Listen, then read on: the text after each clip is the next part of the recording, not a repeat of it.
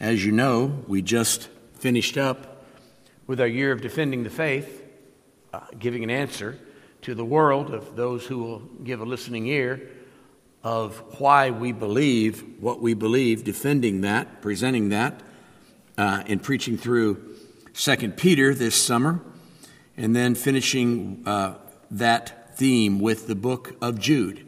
And so we turn to the shortest book, one of the shortest books in Scripture, but one of the most powerful um, in a concentrated way, uh, as there is in Scripture, almost to the end of your New Testament. In fact, right before the book of Revelation is the book of Jude. If you make your way there this evening, part one, and Lord willing, this coming Sunday morning, the 20th, will be part two.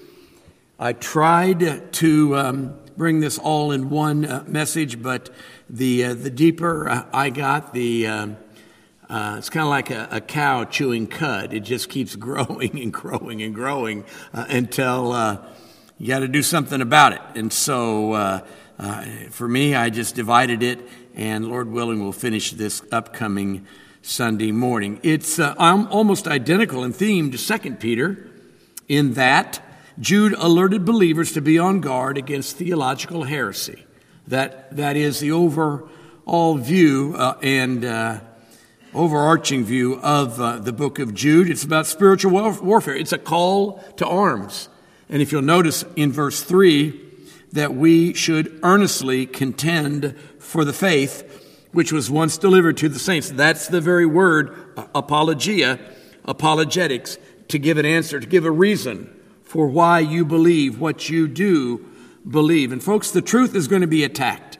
And we are called to respond to that attack. And I want to offer in the overview of the book of Jude three particular ways, very practical, hands on. You can leave here this evening right from the very beginning of the message with some, uh, some practical uh, uh, uh, calories, if you will, uh, to, to feed your soul about how you should respond, how I should respond when the truth is attacked. First of all, one needs to identify error. I need to identify it. I need to know the truth so well that it will be easy to identify error when it comes my way. I ought not have to be wondering. I ought not be tossed to and fro and, and, and cast about with every wind of doctrine. I ought to be that settled. Now, of course, for me, 45 years, been through seminary, pastored for uh, most of that time. That's a given. Of course, that would be the case with me. It should be the case. But um, with God as my witness, even before I went into the ministry, before I ever had my first seminary course, I was already pretty grounded in, very grounded in basic theology, as every believer is called to be. We're all to rightly divide the word of truth. Amen?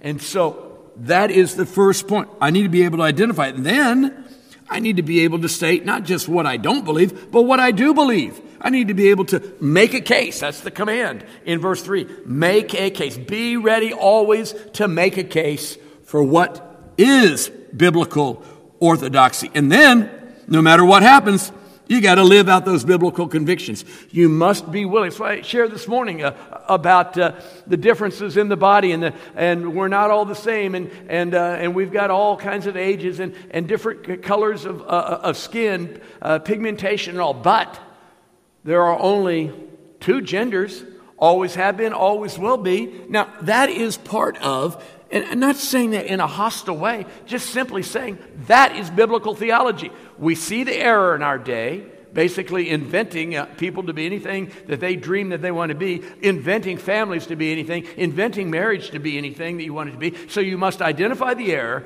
you must be able to articulate the truth, and then have to take a stand speaking the truth in love. That is how one should face um, all kinds of crazy ideas that are going on in this life.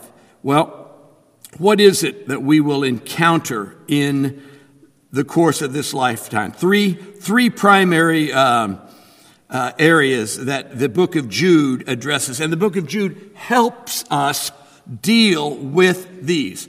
There will be apostate teachers. In fact, Peter said in 2 Peter, they're going to come. Jude is saying they're here. And it was only two or three years difference in time frame. So, apostate, those who are heretics. And there's going to be aberrant theology, not just from the heretics, but maybe even within those who are part of Bible believing churches. Uh, there's going to be harebrained ideas uh, and concepts that cannot be supported scripturally. And then, of course, abundant temptations. That's, we're going to face that all the time. The book of Jude helps equip us to be able to battle these issues in life.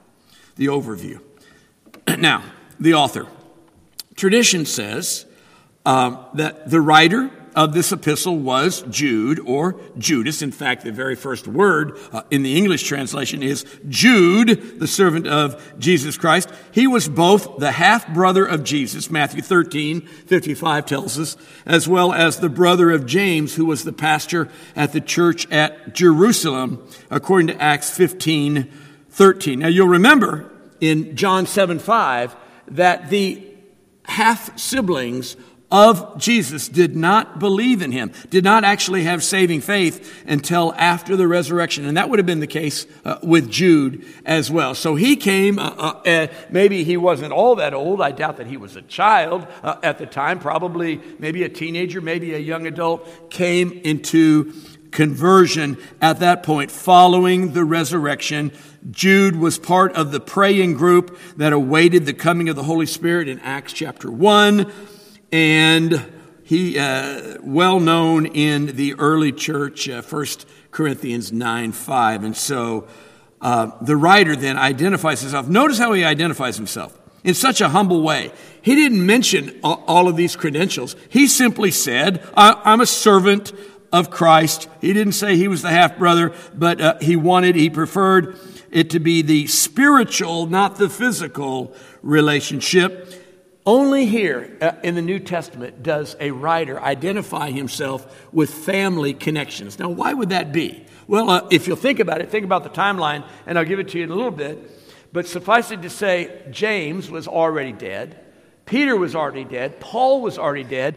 We don't really know what was going on with the Apostle John. Certainly, he was still faithfully serving the Lord, but he wasn't going to write uh, again for another 20 years plus. And so it very well could be argued and, and, uh, and said that uh, of all the people closest to Jesus during the earthly ministry of Christ, Jude was the one that really was remaining, and John, but we don't know what was going on with John. So Jude was the one in the forefront. He was leading the church, as it were. And of course, he had the writings of Paul, uh, uh, Paul, and he had the writings of Peter, and so he very much uh, was the one who was introduced as the brother of James so as to possibly, if it was needed, give clout, to give a, a sense of authority, uh, because after all, everybody knew James. He was the, uh, the pastor of the mother church in Jerusalem. Everyone knew Peter, everyone knew Paul. Jude, by the Spirit of God, was establishing his authority to write a New Testament letter.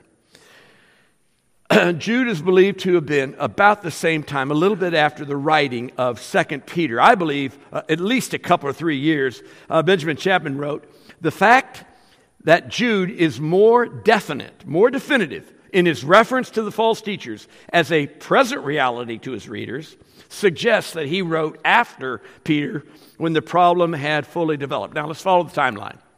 Peter wrote Second Peter in about AD 66. Paul wrote 2 Timothy uh, in about AD 67. Jude, I'm convinced, likely wrote in AD 68 or 69, certainly not as late as AD 70, uh, because there's no indication in here that the fall of Jerusalem had taken place yet. Now, why does that matter? Because what is the king of interpretation? Context is. And so the more context we can know, the more we can know what was going on, the better uh, likelihood uh, our understanding will be. It's believed that Peter was in Rome during his last few years. He wrote 1 Peter about AD 65.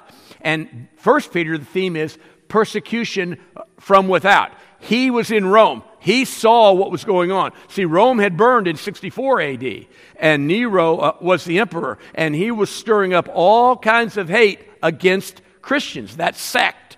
And so Peter knew that persecution from without was coming. That's, that's 1 Peter.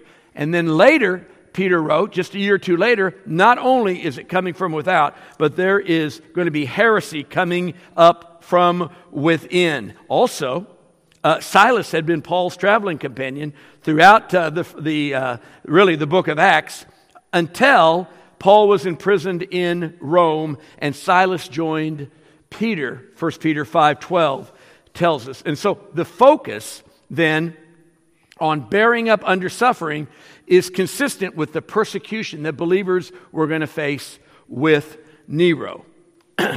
First Peter, then written uh, because of the fire of persecution that had been ignited. Second Peter followed, Second Timothy, and now Jude. And so, again, uh, just to demonstrate the flow of the, uh, of the church in that first century, uh, Peter in First Peter, and then Paul in Second Timothy, and then Peter in Second Peter. Those guys have, have been martyred or died, and Jude is on the scene. That is the author, a very important author.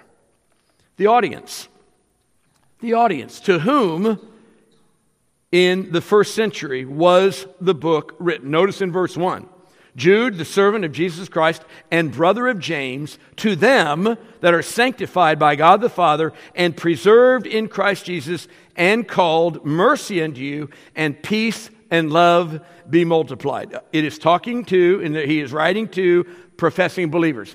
There's really no uh, indication of anything else, and that, uh, and that is uh, uh not surprising because heresy is going to rise up and had risen up all over the place. It wasn't just uh, in predominantly Jewish churches who had turned to Christ, but it was in Gentile, and not just uh, particularly in uh, the Promised Land area, but in the Mediterranean. It was all over, and it would continue to be all over. And so everyone needed that very same warning. Now, let me get into the, the outline, uh, and I'm going to interpret uh, exegete and interpret throughout the message uh, up through verse 7. So don't think that we're going to look at all of this this evening. The second half will be next Sunday morning. So uh, you, don't, you, can, you can stay locked in because we're only going to be a little while longer uh, and then finishing next Sunday morning but the outline of the book of Jude. So I'm doing it a little bit differently than I typically would, uh, and that is teaching, preaching through it as we look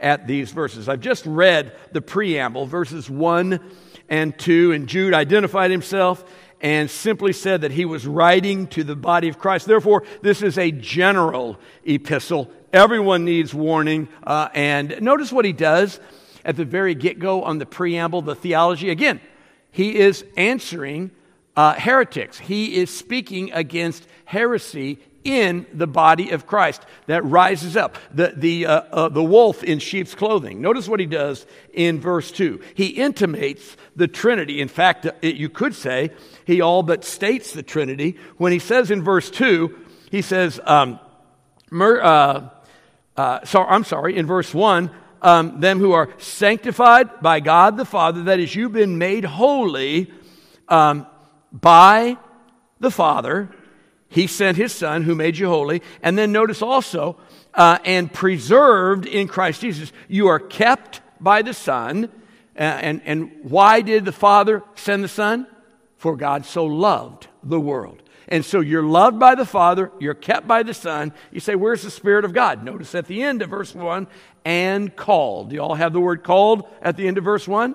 Hold your hand up. You have it called? Is that what you have? That's right. And so, how are we called? The Spirit of God blows upon the hearts of uh, the unbeliever. In fact, John 3 8 says, The Spirit blows where He will, just like the wind. You don't know where it's coming from, you don't know where it's going. So is everyone who's born of the Spirit. Spirit of God blows upon the heart of a lost person and grips that person, brings that person to awareness of his sin, uh, of her sin, and depravity and separation from God and judgment to come, and grants repentance and faith. And so you have right here at the end of verse 1 a very clear a reference to the triune God, Father, Son, and Spirit. And so, from the very first verse in Jude, he is doing what the Spirit of God has led him to do relative to this book that is, uh, attack her- heresy, uh, go after false doctrine. You all see that? So it's clearly establishing the plurality of the Godhead, the Godhead, uh, Father, Son, and Spirit in verse 1. Mercy unto you, and peace and love be multiplied. Now, that's the preamble. That's getting started. Verses 3 and 4 is the purpose of the letter. Verse 3 Beloved, when I gave all diligence to write unto you of the common salvation, it was needful for me to write unto you and exhort you that you should earnestly contend for the faith, which was once delivered unto the saints. For there are certain men crept in unawares, who were before of old ordained to this condemnation, ungodly men, turning the grace of our God into lasciviousness and denying the only Lord God and our Lord Jesus Christ. Every Bible book has a purpose, it has a purpose statement. Uh, many times, the purpose is clearly stated. So I want to address two aspects of the purpose um, in these two verses. First of all, we see the why of the book answered in verse 3. Why was the book of Jude written? Well, so that he would be able to exhort believers at that day, in that day, and then, of course, following, namely us, to defend the faith, the orthodox theology of the Word of God. Now, the syntax, that is the flow of the sentence, it could be missed in our English translations, but basically, uh, in the exegesis I've done, it's this. Although I've been wanting to write to you for a long time about our common salvation, I now find that there is a compelling necessity. I must write. And why did he say that? Well, again, Paul's dead, the great theologian and church planter and missionary.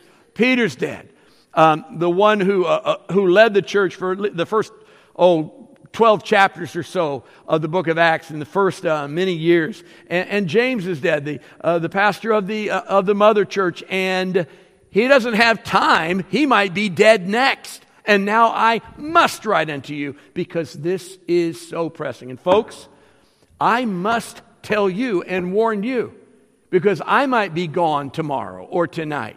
And you need to be mindful that heretics are everywhere. Those who don't understand or do understand and want to reject biblical, uh, biblical, biblical orthodoxy. When I was in the Navy uh, in boot camp, you've heard me uh, give this uh, illustration a time or two. The first day, I believe, the, uh, the instructor, the, the commander, company commander, drill instructor, said, Men, uh, there's three things you need, only three things you need to know and do in, in the middle. I said, Oh, good. Three things all I have to do? That's great. I'll, I can learn that. See one, do one, teach one. See it done. S E E. Observe it, it being done. Well, what is it?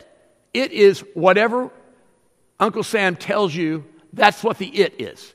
It might be how to make your bed, how to make your rack, how to clean your M16 rifle, how to march, whatever it is, you have to see it done. And then you do it. That is, you practice. And for 10 weeks, we were out on the grinder, uh, uh, asphalt as big as eight football fields, not exaggerating and you would march and march and march until you can't, you just can't believe that you could march anymore. Now, in today's military, it's pretty, it's pretty light. uh, it's, uh, it's become too PC in my, in my view, but that's, that's another message. Um, and so you did it. And then teach one because you might get blown up by a grenade in a couple of minutes you know what we failed to do? We failed to recognize Veterans Day today, didn't we? Shame on us. Veterans, hold your hands. Any veterans? God bless you for your service, each and every one. Amen? Um, where was I? So, do one and teach one uh, because you, and that's what I'm doing. That's what you did. I want, I've been wanting to tell you this I must tell you now.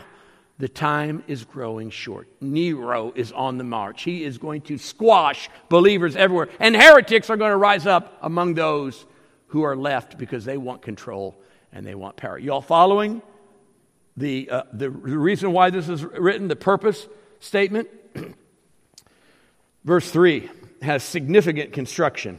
The beginning, uh, beginning at the end, the noun faith, notice it says that the faith once delivered to the saints. So it's got a definite article. It's not faith in the sense of believing in the Lord, it's speaking of the faith, the body of revealed truth. It could say, uh, and it would be just as legitimate, I'm writing to you now uh, about scripture that was once delivered, biblical truth that was once delivered to the saints. That is the context. And, the con- and notice it's, it, it, it's uh, preceded by a lengthy adjective the once for all having been delivered faith. And so it is the settled word of God.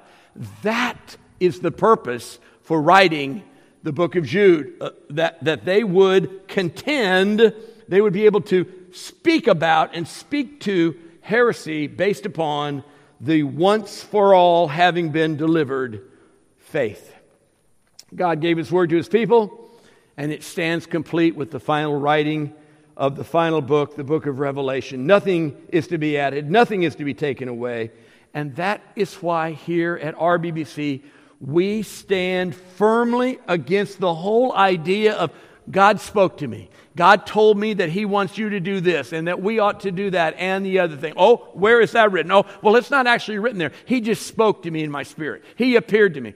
Folks, anyone can say anything if that is our means of understanding the will of God. You appreciate the danger in that? And so we believe and have always believed it's what thus saith the Lord uh, uh, that's been uh, given to us in the Word, the written Word, is our authority. And, and Jude said, That is what I'm talking about. The once for all delivered faith, the Word of God. Contend for that. That is why. Now, verse 4 answers the question what about the book? Oh, I didn't know I had that up there. Yeah, the once for all having been delivered. Uh, that's a long adjective, isn't it? But it, uh, it is describing uh, faith, the faith, uh, namely Scripture. Verse 4 the what of the book. Um, false teachers had steadily come into the church, wolves in sheep's clothing. That's what was going on. And the blasphemy of those teachers was worthy of the strongest condemnation. And I'm going to deal with that more next Sunday morning. But it is atrocious. It is simply amazing that just a generation or so past the resurrection, and just a little while after the Apostle Paul, I mean, he was under house arrest and then he was, he was martyred. And also, it wasn't long uh, since he'd been on the scene planting these churches, and yet all kinds of, of evil teaching um, presented themselves in, presented itself in the body of Christ. Notice in verse 4 For there are certain men who are kept in unaware who were before of old ordained to this condemnation, ungodly men turning the grace of our God into lasciviousness. The translation of our God is not theos. That would lead us to believe God the Father and God the Son were being featured. It's the word despot. And so it very well should be and could be translated turning the grace of our despot, of our master, into lasciviousness, denying the only Lord God, our Lord Jesus Christ. And so, do you see what the difference is in that translation? If you translated the first word, how many have in your translation the word um, God in verse 4? Um, uh, turning the grace of our God. Do you have that? Anybody have a different translation? Turning the grace of. You see, what do you have? What do you have? God's forgiveness. Okay. Uh, I didn't, I didn't uh, see that necessarily uh, in the exegesis. I can't comment on that. Uh, but the idea here is there, that Jude, by the Spirit of God, wanted what he wanted what presented in verse 4? The deity of Christ. And so turning the grace of our master into that which is evil, denying our Lord God Jesus Christ. You all see, see that? He's presenting theology again. I'm not sure that you're with me. How many get what I'm saying? He didn't use the word master in, the, uh, in most of your English translations, maybe all of your English translations, but it's the word for master. It's the word despot. That is, the, the ruler, uh, the dictator.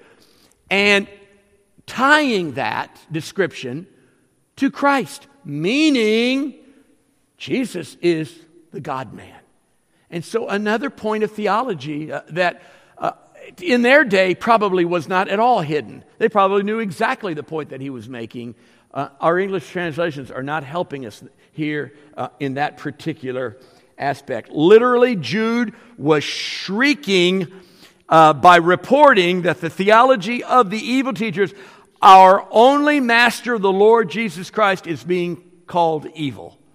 Uh, I mean, it's just beyond, he's beyond himself. He's beside himself uh, with rage, with indignation, uh, with burden for believers because the Master, the Lord Jesus, the God man, is being labeled as something he is not. You all follow that?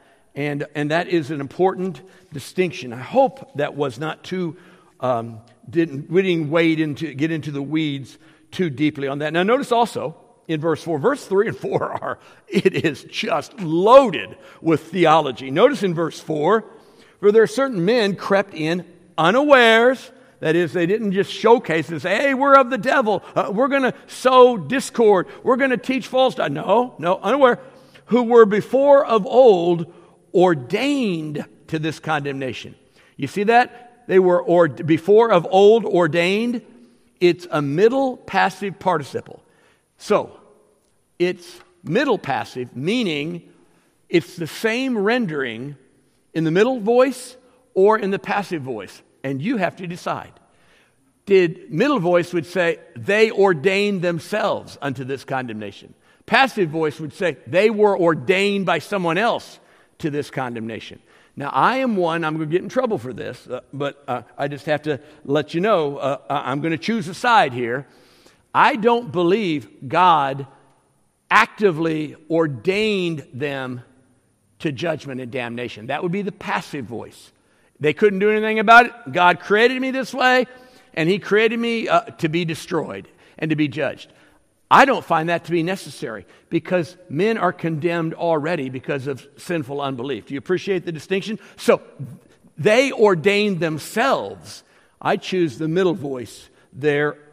Let those who have an ear hear uh, on that. But it can, it can be, on, to be honest, to be intellectually honest, it is middle passive we don't know which Jude meant. And so we address it theologically. Uh, I'm not one who holds to double predestination. I don't believe that people are predestined to heaven and everyone else is predestined to hell. I believe people are predestined to heaven, that is, the elect, and the lost are lo- left in their lostness. Uh, and they are going to hell because of sinful unbelief. Uh, maybe a, a, small point that I wanted to uh, be uh, do uh, do right by the text and point that out. Thirdly, uh, the past. Outline of the book, the past, verses 5 through 7, and we're going to wind down for this evening. I will therefore put you in remembrance, though you once knew this, that the Lord, having saved the people out of the land of Egypt, afterward destroyed them that believed not. And the angels who kept not their first estate, but left their own habitation, he hath reserved in everlasting chains under darkness unto the judgment of the great day, even as Sodom and Gomorrah and the cities about them. In like manner, giving themselves over to fornication, going after strange flesh, are set forth for an example, suffering the vengeance of eternal fire. It's a reminder of the apostasy in the past. A reminder of the apostasy that uh, is in the past. Jude is saying, hey, uh, really there's nothing new under the sun. Remember back when, uh, and he's referencing things that went on in uh, the book of Genesis, in the book uh, of Exodus. Um, and the like. And uh, the three uh, root causes that he identifies uh, is sinful unbelief. Israel didn't believe God, meant what he said. a root of pride. The angels wanted to be part uh, and wanted to be absolutely sovereign. They left their first habitation. They followed Lucifer, one third of the angels, right? And then moral impurity. Sodom and Gomorrah um, thought they had a better plan. Notice in verse 7 what was the reason for Sodom and Gomorrah's destruction and the cities round about it? So it wasn't just Sodom. Uh, it wasn't just Sodom and Gomorrah. But notice in verse 7 Sodom and Gomorrah and the cities about them. So it was a whole region. Uh, it was a whole geographical section which was destroyed uh, with uh, fire from heaven uh, uh, in, in judgment. And what does it say is the reason? Because they were inhospitable, they did not receive the, uh, the uh, visitors in, uh, who had come to the gate? Is that what it says? Why were the cities destroyed? What was it? Ruby, what did you say? Yeah, they gave themselves over to unnatural, immoral, uh, immorality. And folks, you will hear people, and you'll hear people who say, I am a follower of Christ. And I go to a church, and we are accepting uh, of any type of lifestyle uh, in, in, in the realm of intimacy.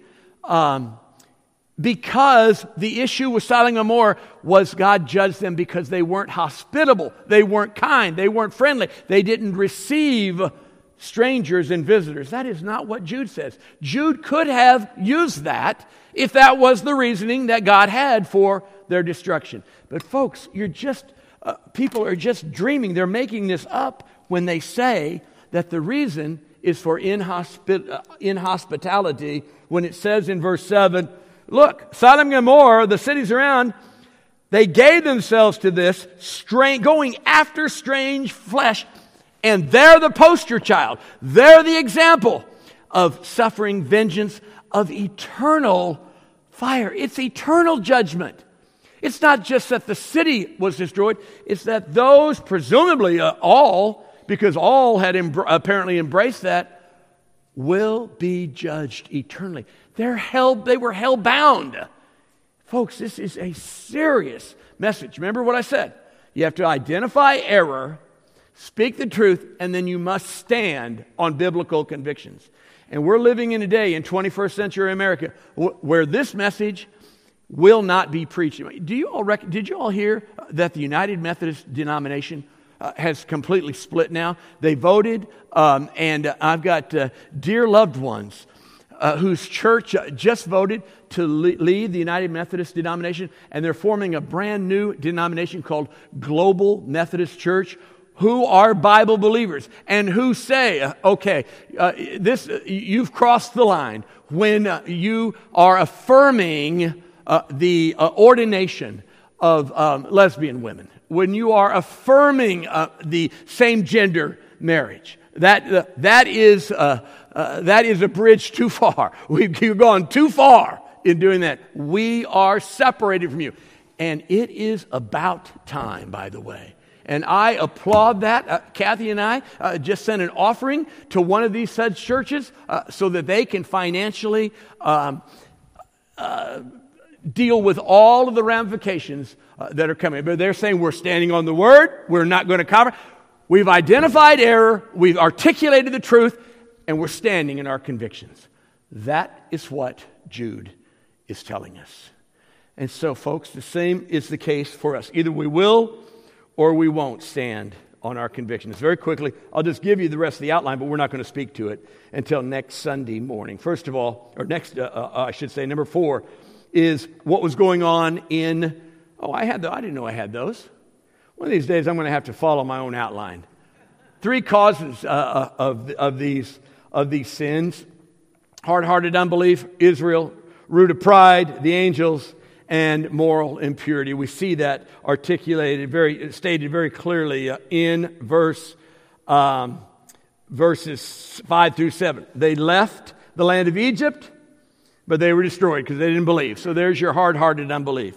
Verse two, uh, verse uh, 6 is point number two. Angels left their first estate, their own habitation. That is, they followed after Lucifer. Uh, Isaiah chapter 14. Uh, yeah, Isaiah chapter 14. And then uh, the third is moral impurity there in verse 7. Okay, verses 8 through 18 is what was going on in the present, a warning against apostasy. And again, we're not going to get into it, we're not even going to read it this evening, uh, but it deals with the present. And Jude is saying what Peter warned about is now here. And it happened in a couple or three years. Peter was saying uh, there's all kinds of stirring going on. And just like there were heretics with the prophets, so too will there be heretics in our day. And literally, no sooner than Peter died and took his last breath, uh, they were present. And maybe that's what they were doing. Maybe the heretics in that day were saying, Look, James is dead. Um, Peter is ready to die. Paul is going to be martyred next Tuesday afternoon. So it'll be our, our chance to launch. Do y'all follow that? Y'all follow the timeline? There was some strategy going into it. And Jude said, They are here. That's verses 8 through 18. And then we see verses 19 through 23 the passion.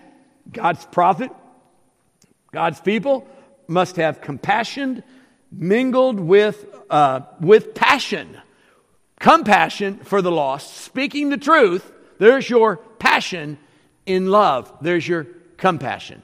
And verses 19 through 23 speak to that. And then verses 24 and 25, uh, one of the great um, uh, glory, uh, glory uh, uh, texts in Scripture we see with the praise to the Lord. Okay, I'm wrapping it up right now.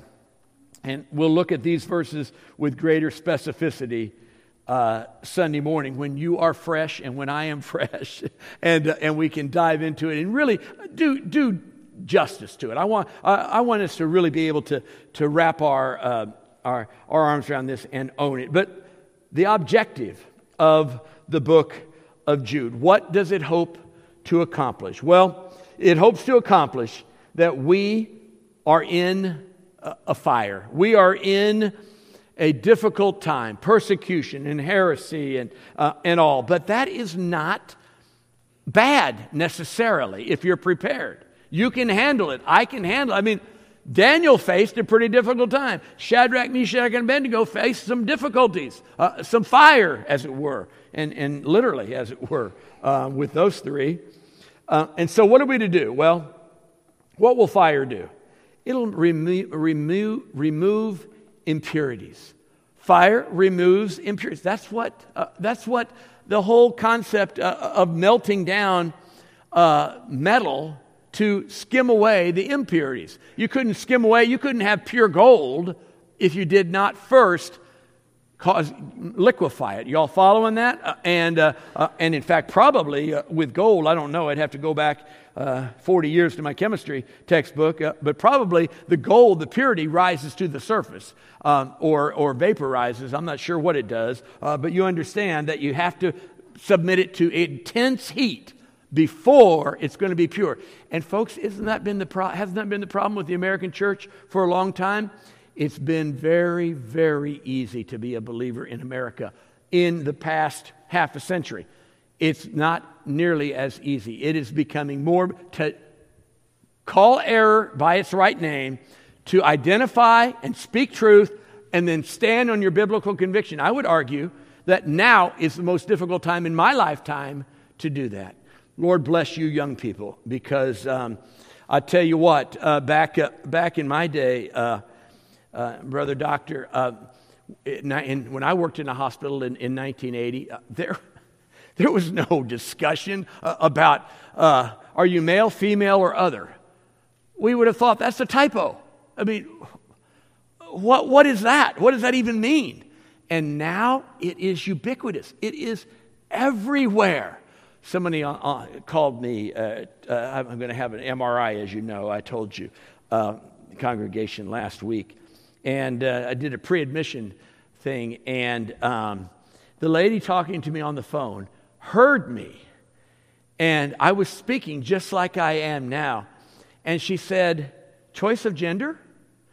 She was asking me phone number, email address, choice of gender. And I just was taken aback. And I said, Well, today I'm identifying as a man. Go ahead and put down male. That's what I said. I wanted, and I don't blame this person. This person just going through the requirements and all.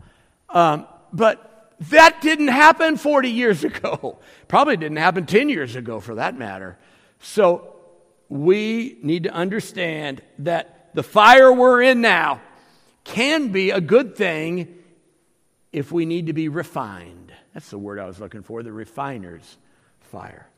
Also, fire emanates light, it allows me to shine in ways that maybe I wouldn't or didn't have opportunity to shine before. And it radiates heat. See, fire is not a bad thing necessarily, it's what you do with it that makes all the difference. And so, when we're in the fire, when we're under the, the, the, the hot lights and the lights are turned on in our lives, I'm only going to be fruitful and effective if I'm prepared for that. The book of Jude is preparing us. How do you prepare? One minute is all it's going to take you to see this and write it down. When you face what's coming at you in, in this world, what do you do? Stay in the Word of God. You must stay fed, you must stay nourished all the time, not weekend, not week, not Sunday to Sunday. Uh, hear me ranting and raving at you, but feeding yourself on the nourishment of Scripture.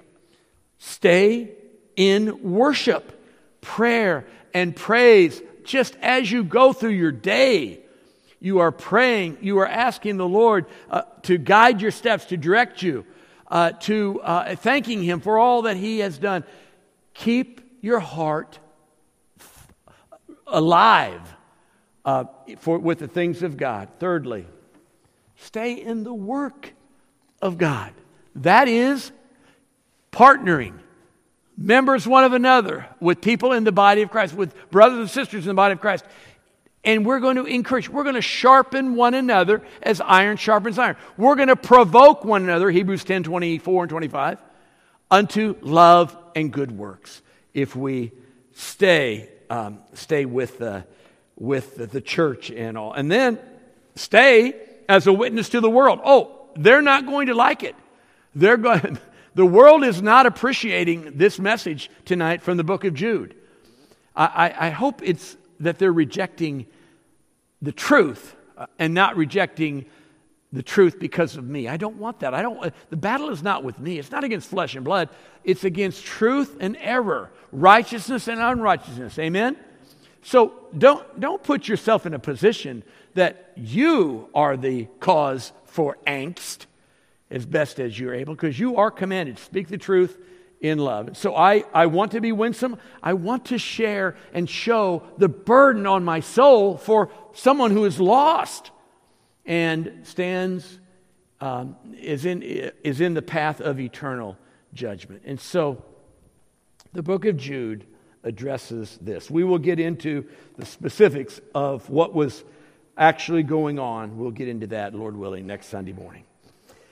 Lord, I'm thankful for this, your word and the power that is in the written Word of God, life changing power, and the strong, the severe warning. My, this is it's just vehement uh, with uh, warning of judgment to come, of, uh, uh of those, uh, as verse 8 says, filthy dreamers who defile the flesh and and all the, all the rest. Even Michael, the archangel, contending with the devil. And, and, uh, and we, we see that in our day, how we are contending against satanic uh, doctrines, teachings, heresy.